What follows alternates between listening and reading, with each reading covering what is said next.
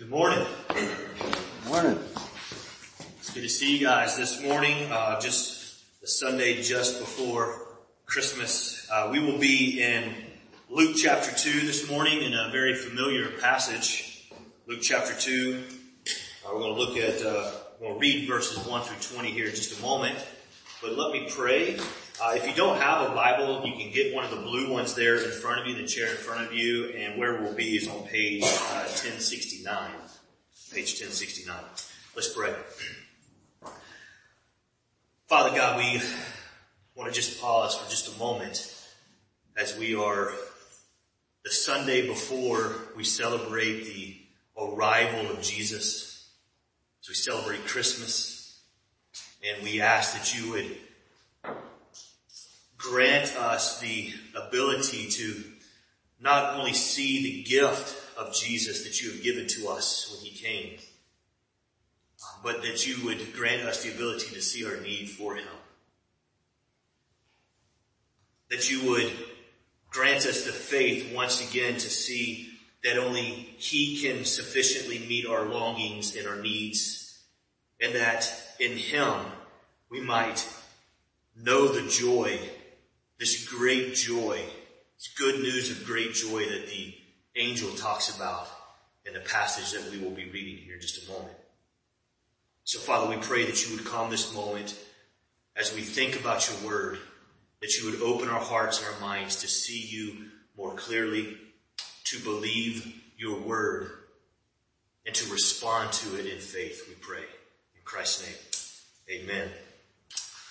Well, my name is Andy. Uh, I help out with the youth here and I have the honor of being able to preach this morning. And so we will be in Luke chapter 2. I'm going to read verses 1 through 20, but I'm mainly wanting to focus on uh, verses 8 through 11, this encounter with the shepherds and the angel. And so let's, let's just read this whole section, a very familiar section, I imagine, particularly this time of the year. So Luke writes his account of this advent, of this arrival of Christmas Day. He says, in those days, a decree went out from Caesar Augustus to all the world that should be registered. This was the first registration, registration when Quirinius was the governor of Syria.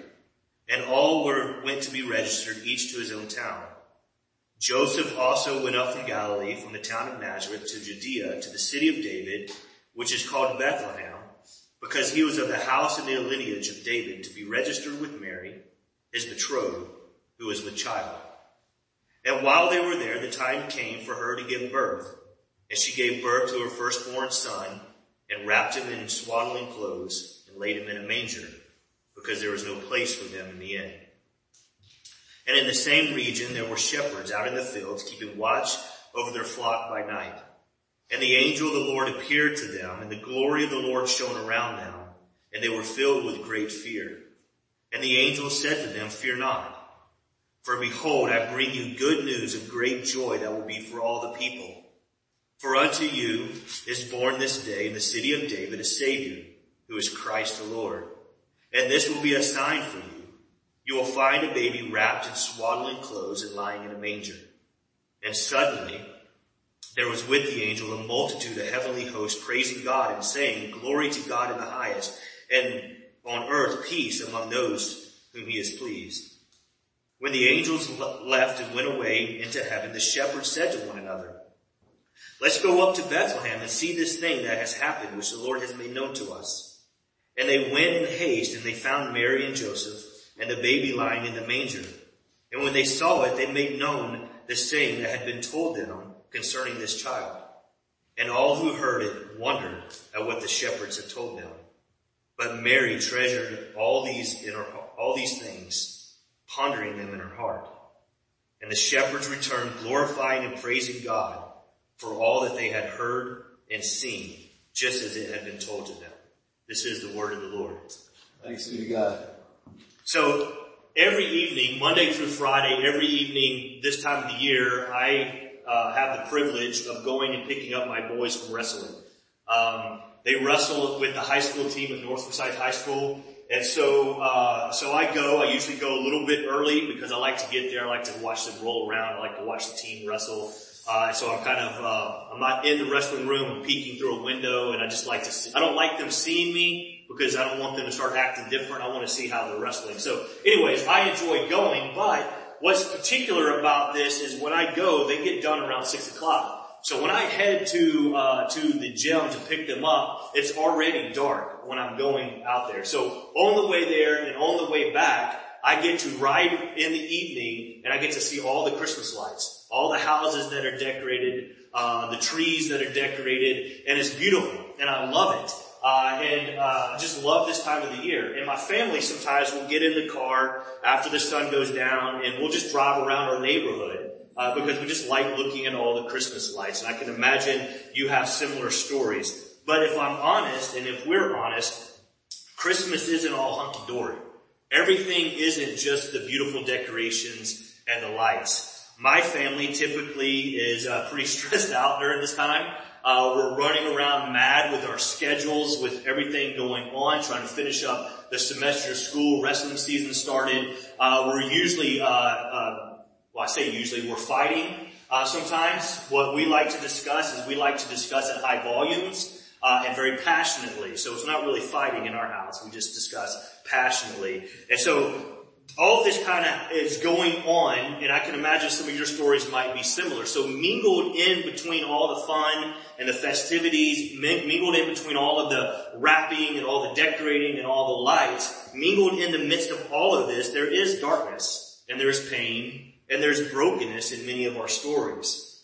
And I think that's why we like the light so much. I think that's why we enjoy seeing the decorations. If you think about the lights, why do lights exist? They exist because darkness, darkness exists. If there wasn't darkness, then we wouldn't have lights. We have lights because there is darkness. And so when we come into the Christmas season and we see lights everywhere, we see decoration everywhere, we often forget that the Christmas story didn't start in the light, it started in dark.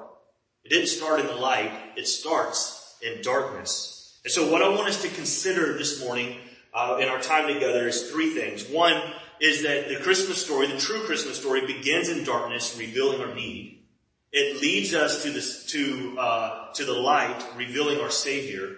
And then finally, how do we respond to that? What is our response to this truth, this story of the darkness leading to the light, leading to our Savior? So let's start and just think for just a moment about how the Christmas story begins in darkness, revealing our need. When we come into the Christmas season, as we've already talked about, there are decorations and there's lights everywhere, but the Advent, the true Christmas story, the coming of Jesus doesn't begin, as I've said, in the light. It begins in the darkness. The, the backdrop to the story that we read here in Luke chapter 2, Luke's uh, rendition of the Advent, there's a backstory to all of this. The proclamation of the angels in Luke chapter 2, the good news of great joy, it's rooted in the fulfillment of the prophecy spoken by Isaiah over 700 years ago. In the context of Isaiah chapter 7 through chapter 9, uh, there, there's a story that's going on. There's a lot that is happening there. And so I want us to think for just a moment about what's happening in the context of Isaiah, which is fulfilled in the story that we see in Luke. Because of sin, Israel was divided from one kingdom into two kingdoms. There was a northern kingdom called Israel. There's a southern kingdom called Judah. During the time of Isaiah, the northern kingdom had been conquered by the Assyrians and they were, they were now threatening to conquer the southern kingdom, Judah. And so Isaiah is warning Judah, do not turn from the Lord. Trust in the Lord. The Lord will provide. The Lord will protect. The Lord will be with you. But King Ahaz and the people of God rebel against God. Rather than trusting in God, they begin to trust in other things. They look to other kings and other kingdoms for their protection. They turn to false gods. They don't believe the word of the Lord. Rather, they turn to false, to, to idols, to false gods. And in their rebellion, the people of God are thrust into outer or to deep darkness. And this is what I, this is what Isaiah is prophesying about will come upon the people of God at the end of chapter 8 of Isaiah when he says this in the final verses of that chapter. He says, they will go from one place to another, greatly distressed and hungry.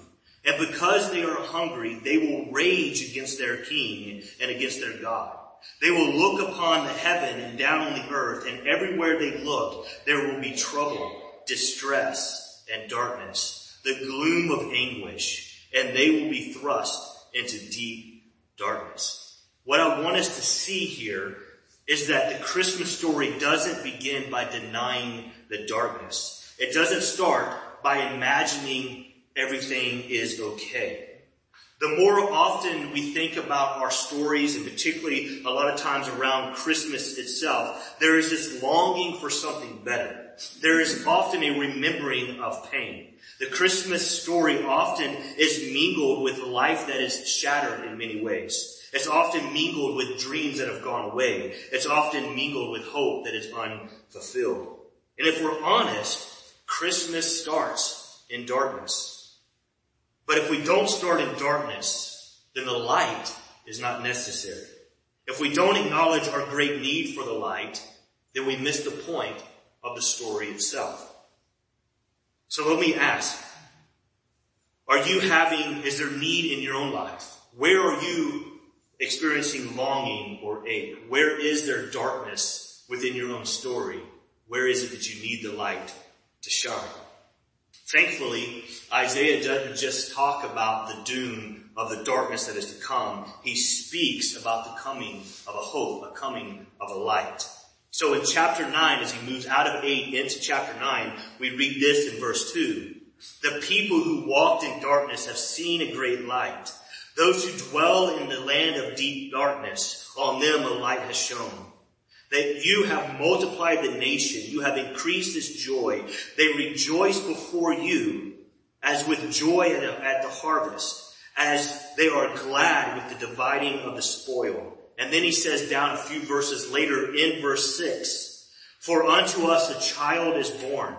Unto us a son is given, and the government shall be upon his shoulders, and he shall be called Wonderful Counselor, Mighty God, Everlasting Father, Prince of Peace what Isaiah is talking about within this darkness. He says, into the darkness a great light will come.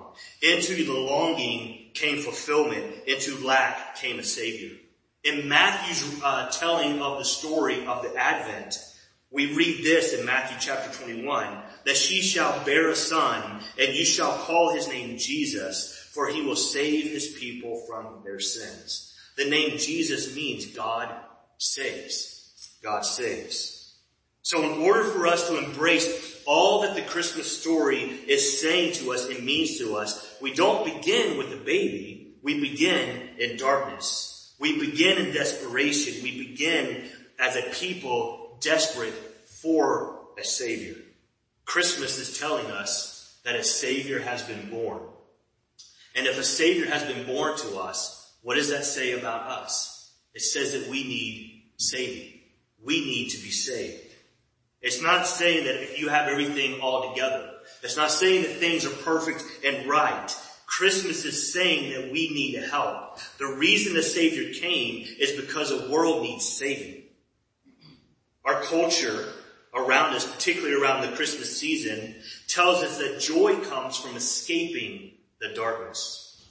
From trying to mask the darkness, to stay busy through the busyness of the Christmas season. And so much of Christmas is about decorating. It's about wrapping. It's about covering. It's about hiding. Much of Christmas is about pretending, acting like everything is alright, acting like everything is okay. But in reality, if we are honest, underneath the wrapping, underneath the lights, behind the lights, there is deep darkness. There is longing. There is desperation. There's pain. It's like the Norman Rockwell painting. Our lives are perfectly ordered. Our tree is in the perfect spot.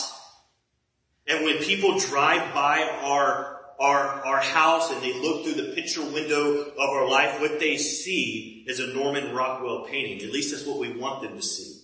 But behind those doors are broken people. Behind those lights is deep darkness. Underneath the wrapping, there's pain. And so our culture clings to this idea of joy, but in many ways it's an imitation joy.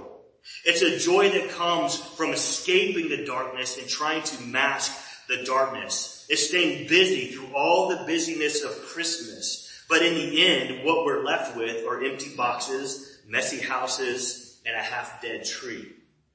The Christmas story not only begins in darkness, but it reveals our need for a savior. It informs all of us that we are in need. Think about Christmas store, uh, Christmas movies. This is the time of year where you can turn on Hallmark or whatever. Well, not Hallmark. Those are kind of like love stories, but you know, the good Christmas stories, right? They, they, they all are telling a similar story if you think about it. They're all a form of telling a story about salvation, some kind of salvation. Think about your favorite Christmas movies. As I thought about some of mine, uh, the Christmas Carol. There's several different renditions. My, my favorite is Jim Carrey's animated version, which is the most recent, I think it's the most recent version.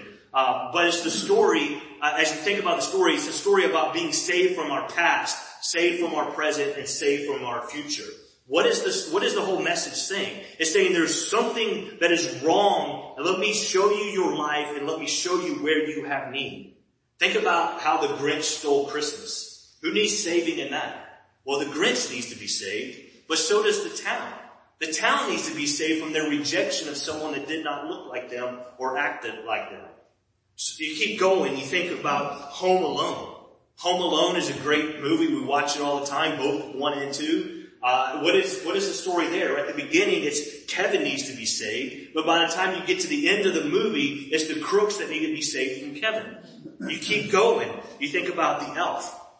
We watched the Elf uh, last night in the background at our youth Christmas party. But you think about Elf. Elf. I love Elf.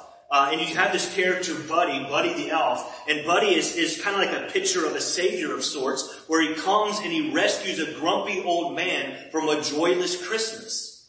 You go on, you think about Charlie Brown Christmas story, or Christmas, Charlie Brown Christmas, or whatever it's called. What is that? It's about the children trying to rescue Christmas from its over commercialization.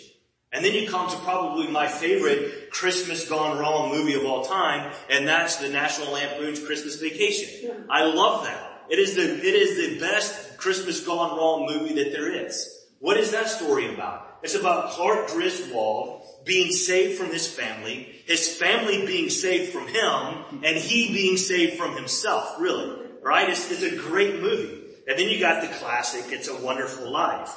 The Wonderful Life has this idea of Clarence the angel who has come to try to rescue or save George from his self-absorption and feeling like that uh, his life is of no value and all these different things. And so he shows him what his life would be like or what life would be like without him. And he begins to see uh, his place in the world. And so in that sense, there is this idea of redemption in that way. Why do we love these movies?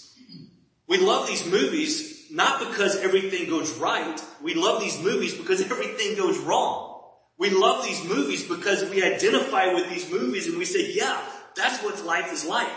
Christmas is like that. It's crazy. It's hectic. It's, it's, it just, things go awry and whatever else. And so, in so many ways, when we get through Christmas and we get to the other side of Christmas, what we often find is that we're still wanting. There's still a wanting there. We build everything up towards that day like Clark Griswold does in his own mind. And we want everything to be perfect. We want all of our longings to be satisfied. But then we get to the end and there's this sort of letdown. And, and because there's this wanting that is still there. After everything is said and done. Why? Because Christmas cannot fulfill the deep longings that you have. What Christmas does is remind you of your need. It's meant to remind you that there is darkness, there is gloom, there is need, but there is a Savior who has come to rescue us, to save us, to heal us, and to change us. It's not like the beloved Christmas song, um, uh, Santa Claus is coming to town. You know that song, right? Everybody loves singing that song. Have you ever thought about the lyrics? Think about the lyrics and the message in which it is saying. You better watch out you better not pout. You better not cry. I'm telling you why. Because Santa Claus is coming to town. That does not sound like a savior. That doesn't even sound like a nice person. That sounds like a grumpy old man that wants to come beat me up. That's what this sounds like. You go on and the lyrics get even worse. He sees you when you're sleeping and he knows when you're awake. He knows if you've been bad or good, so be good for goodness sake. Do you hear the message of the favorite Christmas song? It's saying, put the lights up, wrap up the pain, act like everything is perfect. But the good news of the gospel is we don't have to watch out. We don't have to fight back the tears or put on a happy face. The good news is that you don't have to be good for goodness sake in order to have joy in Christmas. Jesus didn't come to give good gifts to the good. Jesus did not come and tell us to put on a happy face and act like everything is alright. Jesus in fact says to the religious leaders, I did not come for those who have no need for a doctor. I didn't come for those who think themselves to be righteous. I didn't come for those who think that they have it all together. I came for those who are in trouble. I came for those who are broken. I came for those who mourn and for those who have deep longings. I came for the sick.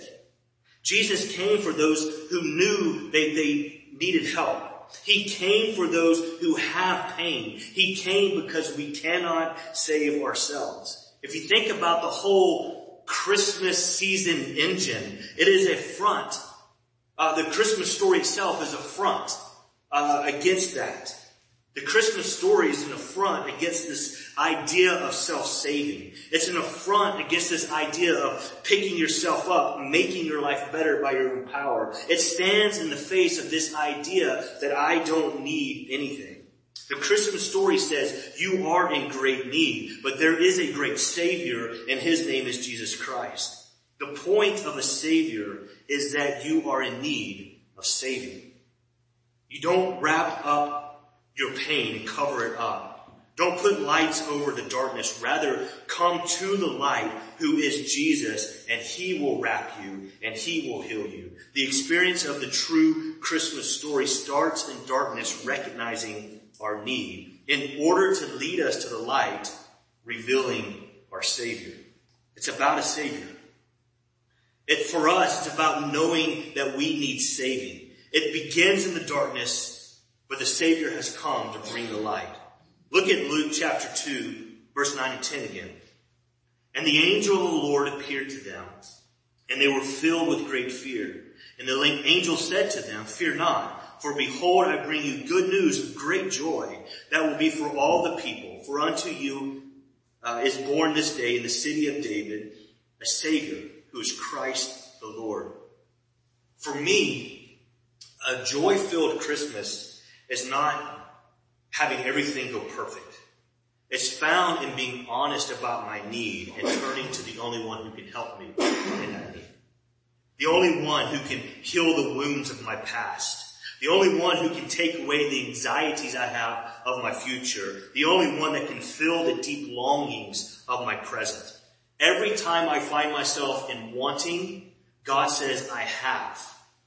Every time I look to a, uh, a friend lets me down and I get all caught up in my own feelings, I look to the one, to the friend who never lets me down. Every time I think that work is going to satisfy me and, and provide the things that I need, which it never does, I get to look to the one who has always provided and will continue to provide for those things. Every time I look to others for approval to find some worth or significance in my life, I get to the one, get to look to the one who speaks a far better word over me, who says to me, Andy, the Father is pleased with you because of what I have done for you, not what you have done. The work that I have done on your behalf. And so when you have a bad day or a bad week or a bad month or a bad year or even a bad life, that is not what makes you significant. I make you significant. Rest in what I have done for you. He speaks a far better word over me. The Christmas story reminds us that we are a people who are in need and we cannot fill that need ourselves. We have to look to someone else who is able. We have to look to someone else who has the ability to satisfy the deepest longings that we have. And Jesus himself gives us what we cannot earn. We cannot earn the Father's affections. We cannot earn the righteous requirements. We cannot earn a right standing before God through our own works and our good behavior. The Christmas story begins in darkness, but it goes to the light, and that light is the Savior of the world. John begins his gospel introducing Jesus saying this, in Jesus was life and the life was the light of men. The light shines into the darkness and the darkness has not overcome it. The true light, which gives light to everyone, was coming into the world. Jesus later in the gospel of John says this of himself. I am the true, I am the, the true light of the world. Who, whoever follows me will not walk in darkness, but will have the light of life. My hope for us as we enter into towards Christmas Day and as we get through Christmas Day, we would say, yes, Jesus is enough. I don't need to look to stuff. I don't need to look to people. I don't need to look to presents. I don't need to work, look to work or anything else to satisfy the deep longings of my heart because Jesus is enough. There is something better than lights. There is something better than all the wrappings. There is something better than the performance and the presence. There is someone better than anything else. We need a savior and that savior is Jesus Christ, the Lord. So how do you respond? How do we respond to this idea that God is saying to us through His Word that there is, that we have a deep need. A need that cannot be met by anything else or in any other means other than Jesus Christ Himself. How do we respond to that? Some of us just push it down or ignore it. The, the darkness feels too much, our, our past feels too heavy or too broken. We just don't want to deal with it. We just want to think about all the good and happy thoughts of the Christmas season. But in our text, we see three different responses to this news. The first one, real quick, is wonder. We see this in verse 18. Luke 2.18 says that all who heard it wondered at what the shepherds told them. All who heard that a savior had come into the world and his name is Jesus, all who heard that wondered. That word wondered has the idea of amazement or astonished. Luke uses this term throughout his gospel 13 times and it's always associated with the crowd's reaction to Jesus. Now it's usually, it's, it's a positive reaction towards Jesus, meaning they weren't trying to argue against him, they weren't opponents, but they saw or heard what he did and they stood amazed at that. They wondered. The term itself does not mean faith.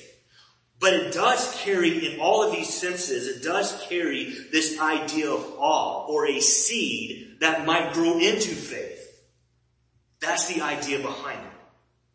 So how do you respond to the idea that the Savior's come into the world, making it clear that you have need?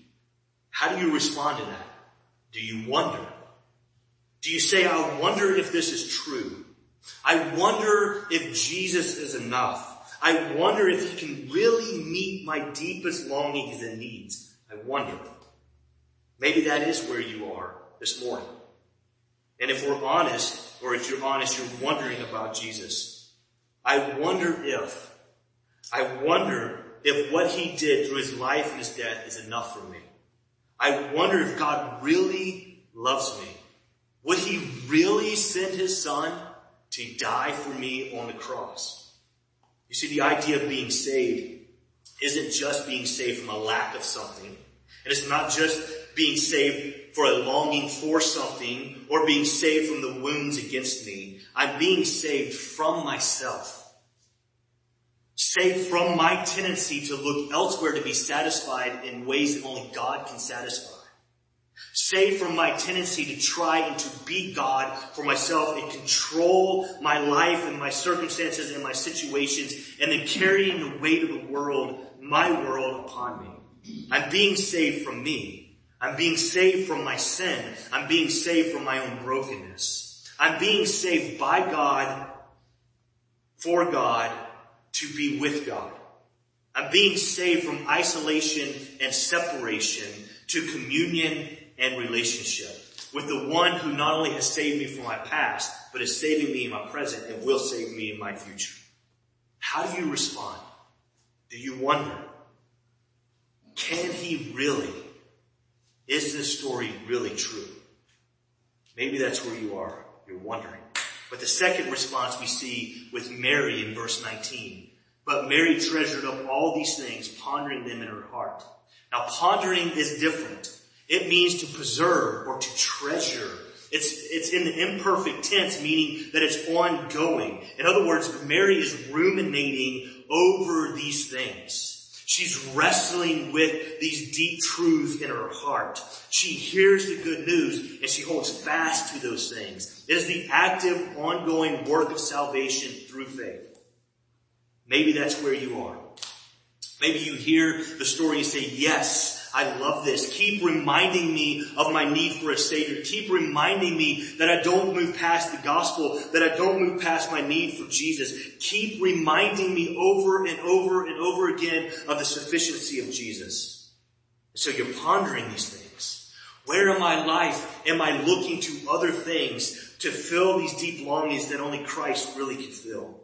You're pondering, where is it in me where I see darkness or where I'm hiding or where I, am trying to cover up or I, I am uh, denying the pain? Where is it that I need the light to shine? Mary pondered and she treasured. She ruminated and she wrestled with these things. So I encourage you this morning, if that's you, where you're pondering and if you're a follower of Jesus, we're often sitting in that position of pondering. I want to encourage you to treasure Christ. To treasure something is to value it, to put weight or worth on it. That there is no other greater gift than Jesus, so we treasure him. To treasure is to say, I'm willing to forsake all else in order to have that. For some of you, that's where we are and what needs to happen to ponder these things and to treasure. To ponder saying, where have I been seeking elsewhere for what only God can give me? Where have I been grabbing a hold of something that I'm believing that these things will rescue me? Where, where have I misplaced my longings? Ponder it and then treasure. Treasure Christ. Christ my hope, my savior, my satisfaction. Jesus is coming to the darkness, bringing light. Jesus satisfies our deep longings of our soul we are to treasure Jesus. And then finally and quickly, the third response we see with the shepherds in verse 20. And the shepherds returning, glorifying and praising God for all that they had heard and seen as it had been told to them. Hearing precedes seeing. This is how faith works. The joy of the shepherds was not something innate within themselves that they conjured up. It was a response to what they had been told. That's what the text says. Praising and glorifying God. The shepherds were overwhelmed. They started in a place of darkness and fear. They hear the good news of great joy. They see the light. They meet Jesus and they go and tell everyone because the Savior has come into the world and this changes everything. I've heard it said that the culmination of our joy is expressed in our praising.